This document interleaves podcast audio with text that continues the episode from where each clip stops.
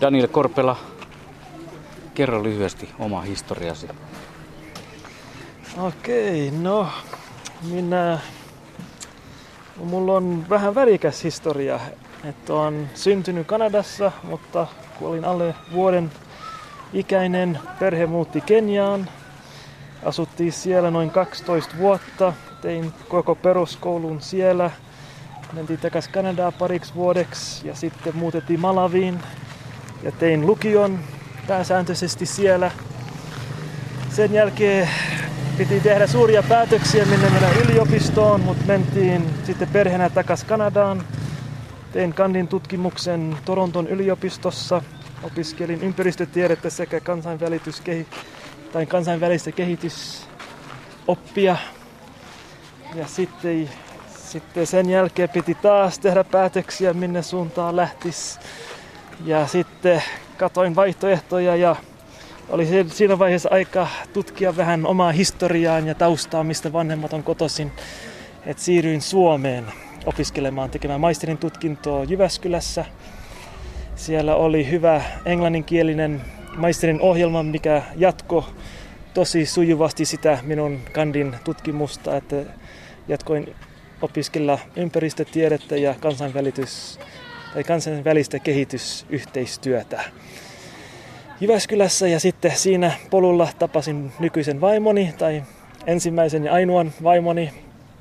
Ja sitten oli kuitenkin siitä asti kun lähin Afrikasta semmoinen tunne, että olisi hyvä tulla takaisin tänne jossain vaiheessa. Oli hieno lapsuus täällä ja semmoinen tuntemus, että olisi hieno antaa jotain takas, tehdä jotain hyvää näiden ihmisten puolesta, kenen kanssa asuttiin ja nähtiin, että täällä, täällä on tarvetta kaiken näköiseen. Ja katsottiin työvaihtoehtoja ja FIDA, FIDA oli aika lähellä. Semmoinen järjestö, joka oli lähellä omia periaatteita ja myös sillä aika, aika luonteva, että oli historiaa Fidan kanssa myös Afrikassa, kun oltiin, tunnettiin fidalaisia ja muita. Ja oli hyvää porukkaa täällä. Ja alettiin keskustella Fidan kanssa mahdollisuuksista. Sitten tulin lyhy- lyhyeksi ajaksi Keniaan kuudeksi kuukaudeksi tavallaan työ, työhankkeen avustajaksi. Ja sitten sen jälkeen tultiin vaimoni kanssa tänne pidemmäksi aikaa ja ollaan oltu nyt Tansaniassa vuon, vuodesta 2013 lokakuusta lähtien ollaan asuttu Arushassa Tansaniassa ja on ollut tämän alueellisen ruokaturvahankkeen neuvonantaja täällä ja toimittaa pääsääntöisesti Tansaniassa, mutta myös Burundissa ja Keniassa. Eli sun tuosta historiasta ihan sieltä lapsuudesta saakka juontaa se lähtö, lähtökohtainen halu tähän auttamiseen, niin myös täällä Tansaniassa. Kyllä, kyllä, että lapsuus mun mielestä oli tosi rikas ja positiivinen täällä. Ja sitten tietysti näkee ihan henkilökohtaisesti kaikki nämä tarpeet, sen köyhyyden haasteet ihmisten elämässä täällä. Ja, ja kyllä, kun lähti pois täältä ja, ja pohdiskelee elämää, mitä haluaa tehdä elämän kanssa. Ja, ja kyllä tuntui siltä, että jossain vaiheessa tuun tulemaan takaisin Afrikkaan justin tämän tyyppiseen työhön. Ja, ja on tosi kiitollinen, että se mahdollisuus on tullut vastaan, että on pystynyt olemaan täällä näiden ihmisten parissa ja, ja auttamassa nyt tällä käytännön tasolla ihmisiä täällä mikä on täällä itä-afrikkalaisen Tansanian Mansan kaupungin lähellä olevan pikkukylän raitilla ja tässä elämä hyörii meidän ympärillä. Mopot kulkee ohi ja jostain kuuluu musiikki, lapset seuraa meitä kiinnostuneena. Se on ihan normaalia meininkiä täällä. Kyllä, kyllä täällä vaikka on asunut koko elämän, on kuitenkin ulkopuolinen, ei ikinä pääse ihan kokonaan sisään tähän toimintaan, kun on niin erinäköinen ja se kun on vähän kylillä, se aina herättää huomioon ja kiinnostusta ja mielenkiintoa, että miksi nämä ihmiset on täällä. Ja siinä on kai omat hyvät puolensa ja haasteet sitten myös tähän työntekoon. No Daniel, minkälaisten asioiden parissa sä juuri nyt tällä hetkellä työskentelet?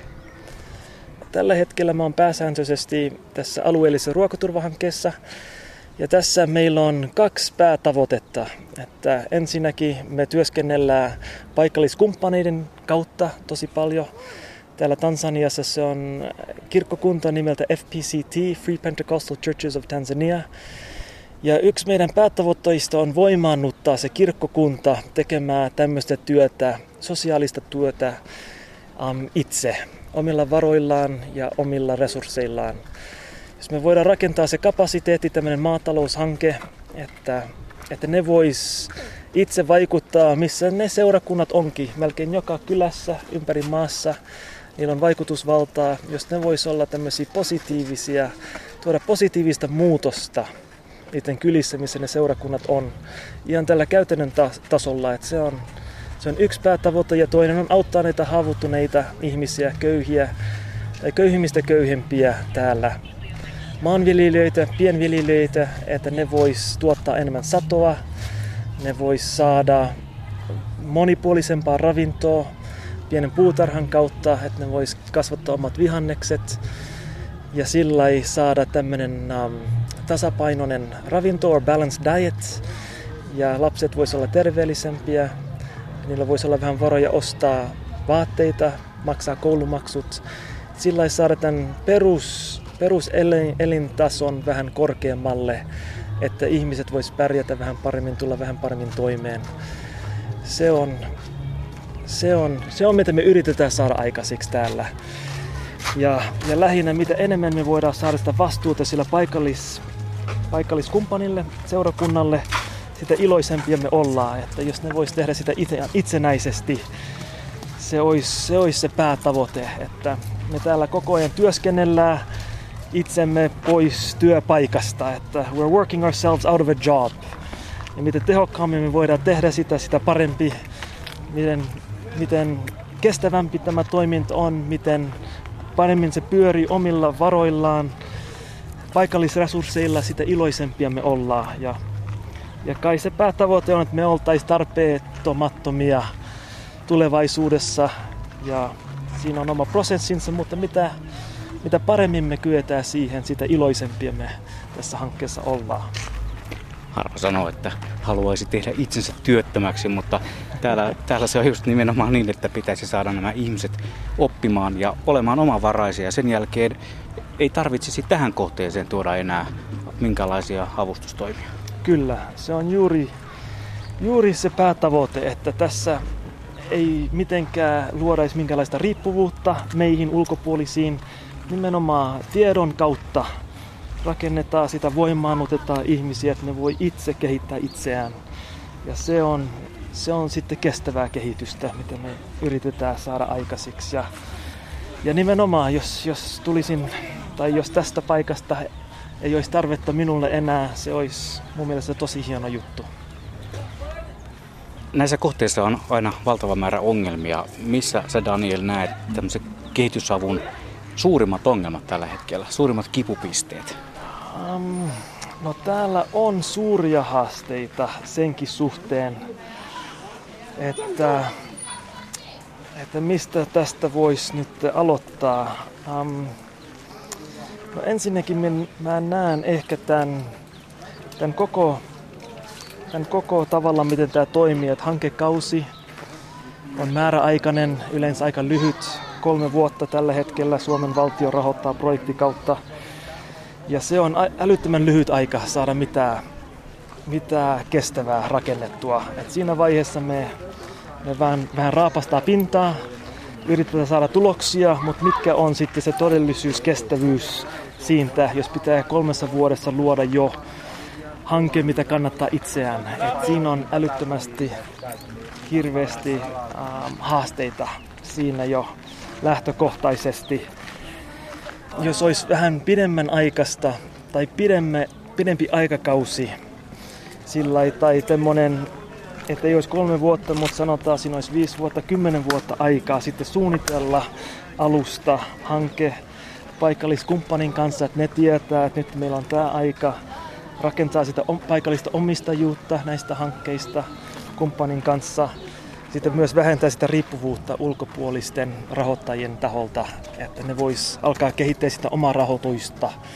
Tässä hankkeessa me ollaan mietitty, miten me saadaan se oma rahoitus parempaa tilanteeseen. Nyt seurakunnat näissä, tai paikallisseurakunnat rahoittaa jollain tavalla näitä koulutuksia. Että onko se puolet siitä rahoituksesta, niin järjestää ma- majoitukset, matkat, että ihmiset pääsee koulutukseen mukaan.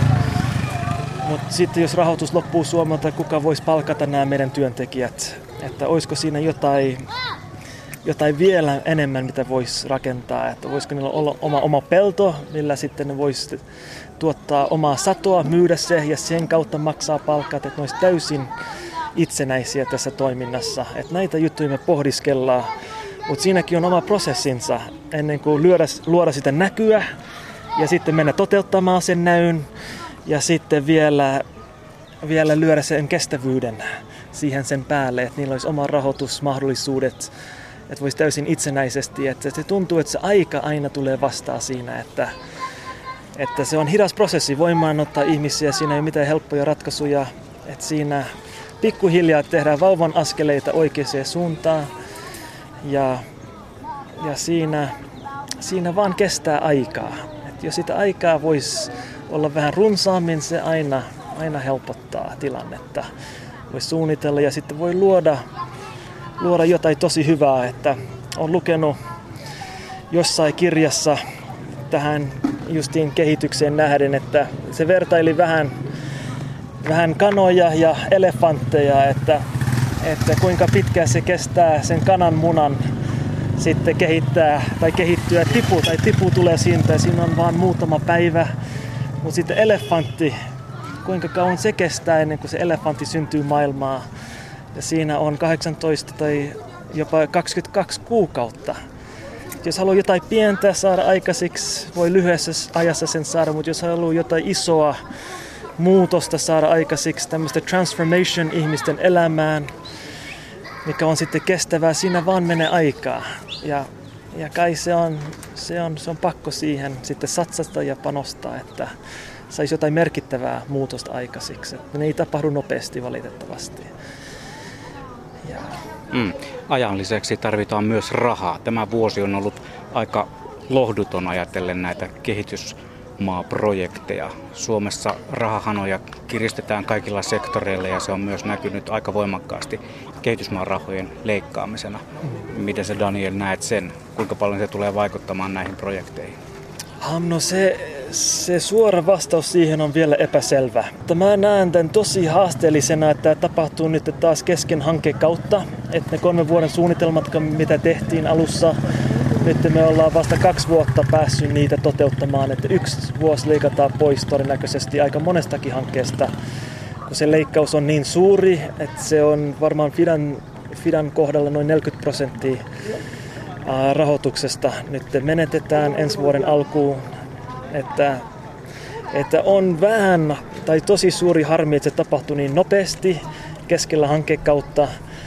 Että nyt esimerkiksi tässä ruokaturvahankkeessa, jos rahoitus menetetään ensi vuoden alkuun mennessä sitten justin tämä kestävyys, tämä hyvä alku, mitä me ollaan saatu aikaisiksi, voi olla, että siitä ei ole enää hyötyä, että se toiminta ei vaan voi jatkaa itsestään ilman sitä ulkopuolista rahoitusta.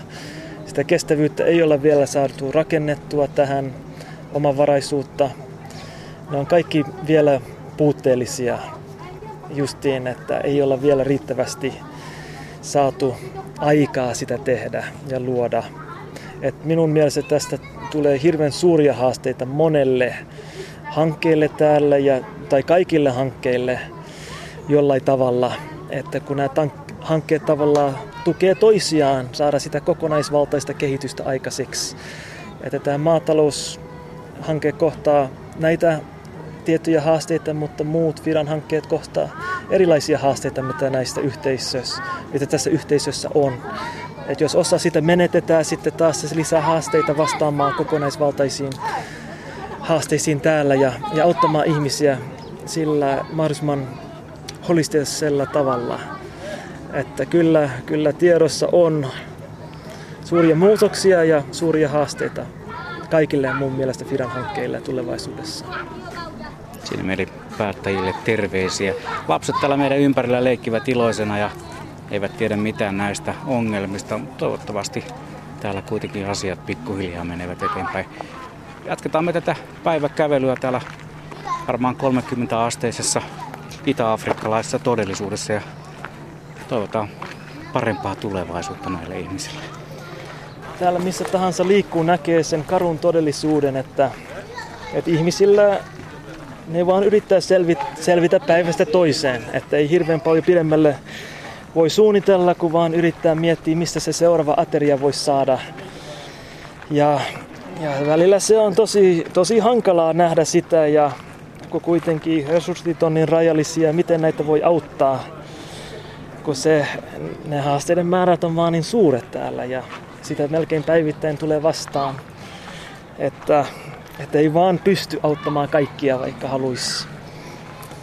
Ja, ja täällä, täällä pitää vaan sitten yrittää, yrittää tehdä mitä pystyy ja tehdä sen mahdollisimman hyvin ilman, että menettää toivon kokonaan, että tämä on, nämä haasteet on liian suuria, että kannattaako näihin yrittää ollenkaan, ollenkaan panostaa löytämään ratkaisua näihin. Mutta kai jos pystyy yhden ihmisen tai muutaman ihmisen elämään koskettamaan positiivisella tavalla, siinä on jo, on jo jotain hyötyä ja jotain, jotain hyvää, mitä voi saada aikaisiksi. Ja, ja tämän, tämän hankkeen kautta mun mielestä voi satoja, satoja ihmisiä, tuhansia ihmisiä, kenties kymmeniä tuhansia ihmisiä auttaa, jos tällä olisi mahdollisuus jatkaa. Kun se on niin käytännönläheinen, se on mahdollista jokaisen tehdä. Että se ei vaadi mitään kallista investointia tiettyyn laitteistoon, mutta se käyttää näitä paikallisresursseja, mitä on saatavilla joka, joka puolella, mutta vaan tarjotaan tietoa ja taitoa ihmisille, miten ne voi, miten ne voi käyttää niitä resursseja te- tehokkaammin, saada parempaa tulosta itsellenne. Ja sitten kun ne alkaa sitä tehdä, sitten se kestävyys on siinä itse rakennettu, että ne ikinä mene takas niihin vanhoihin menetelmiin, että ne voisi tuottaa vähemmän satoa, saada vähemmän ruokaa. Sitten kun ne on sisäistänyt sen, ne alkaa sitä laittaa käytäntöön, ne alkaa saada parempaa satoa. Mun mielestä sitten nämä ihmiset on pitkäaikaisesti autettuja, että ne on paremmassa asemassa, kestävällä pohjalla ja, ja pare, tai semmoinen kirkkaampi tulevaisuus on, on, on monelle, ketkä saa tämän tiedon ja pystyy sen laittaa käytäntöön. Että, että mä uskon, että vaikka tilanne on hankala tällä hetkellä, kylläkin siinä on toivoa tulevaisuuteen näille ihmisille, että ei ole missään nimessä toivoton tilanne.